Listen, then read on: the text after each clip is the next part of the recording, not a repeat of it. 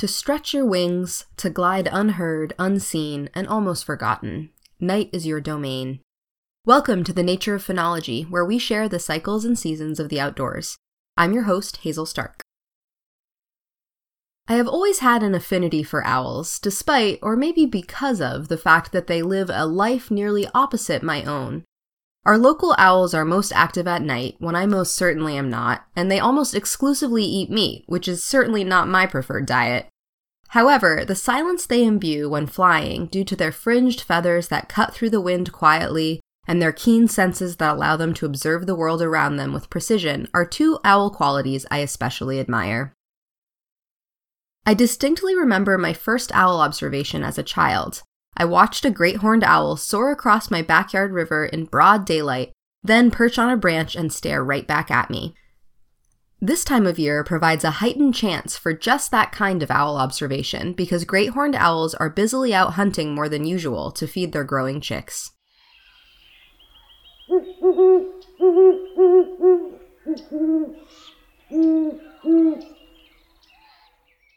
When hiking through a thick patch of bayberry and rugosa rose during late morning on one of Maine's islands several years ago, I was surprised by a dark brown shape that burst from the ground in my periphery.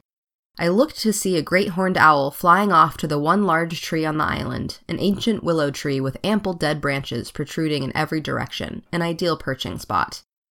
I later had the opportunity to observe this adult owl with its juvenile chick throughout the summer. The juvenile spent a lot more time perched in that willow than the adult, but while it was there, it would move its head in such interesting ways it was hard to get my head to look away. Of course, we know that owls can turn their heads quite far around, 270 degrees to be exact, which helps them remain relatively motionless while trying to get their eyes on potential prey. This incredible neck rotation is possible due to the number of vertebrae in their necks. We humans have seven neck vertebrae, so we can turn our heads 180 degrees. These owls have double that, 14 neck vertebrae, offering them that extra 90 degrees of rotation.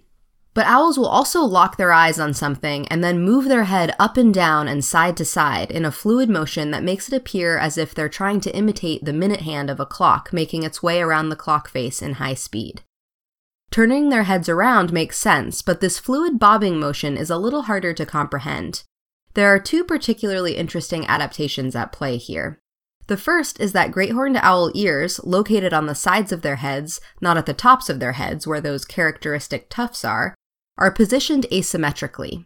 One ear is slightly higher than the other, which means that sound waves tend to hit their ears at different times, allowing them to pinpoint the direction and distance of a given sound better if they bob and tilt their heads to align those ears with the sound. The other adaptation has to do with their eyes. If I were to ask you to look at something directly to your left without moving your head, could you do it? You sure could. That's because our eyes can move around inside our eye sockets.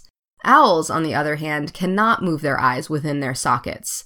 Because they're always looking straight ahead, they rely on being able to make micro adjustments with their head and neck to look at something in particular.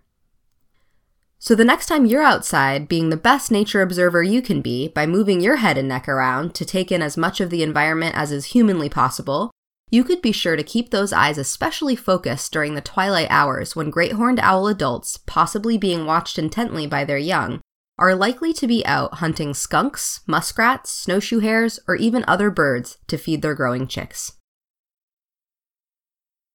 You can download this episode and find a link to the transcript, references, contact information, photos, and information about how to subscribe to the show as a podcast by visiting archives.weru.org.